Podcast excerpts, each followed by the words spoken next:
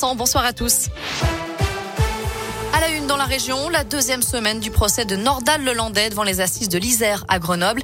Ce matin, la cour est revenue sur l'agression sexuelle d'une des deux petites cousines de l'accusé, survenue seulement une semaine avant la mort de Maëlys.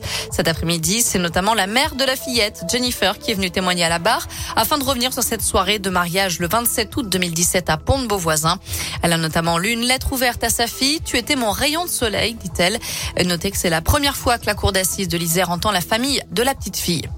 Chez nous, un accident spectaculaire ce matin à Ghana, dans l'Allier. Un automobiliste qui circulait sur l'A71 en direction de Paris a perdu le contrôle de son véhicule et fait plusieurs tonneaux d'après la montagne. Il a fini sa course sur le bas-côté. Par chance, il n'a été que légèrement blessé. Une classe mise en vente sur le bon coin. Mobilisation des parents d'élèves de Condat en Combraille ce week-end pour s'opposer, comme d'autres, au projet de fermeture de classe prévu par la carte scolaire. Dans le département, les services d'éducation nationale prévoient la fermeture de 35 classes. Un second comité technique spécial se tiendra jeudi. Claude Guéant s'apprête à sortir de prison. L'ancien ministre de l'Intérieur sera libéré mercredi après deux mois de détention. Il s'agit plus précisément d'une libération conditionnelle. La justice lui reprochait son manque d'efforts pour payer l'amende, mais aussi les dommages et intérêts dont il avait été condamné à payer en 2017 dans l'affaire des primes en liquide de son ministère. Que s'est-il passé le 20 octobre sur un vol Lyon-Nantes? L'avion de la compagnie Hop, filiale d'Air France, volait tellement bas qu'il aurait pu se cracher. C'est ce qui a déclenché une alarme, d'après Presse Océan.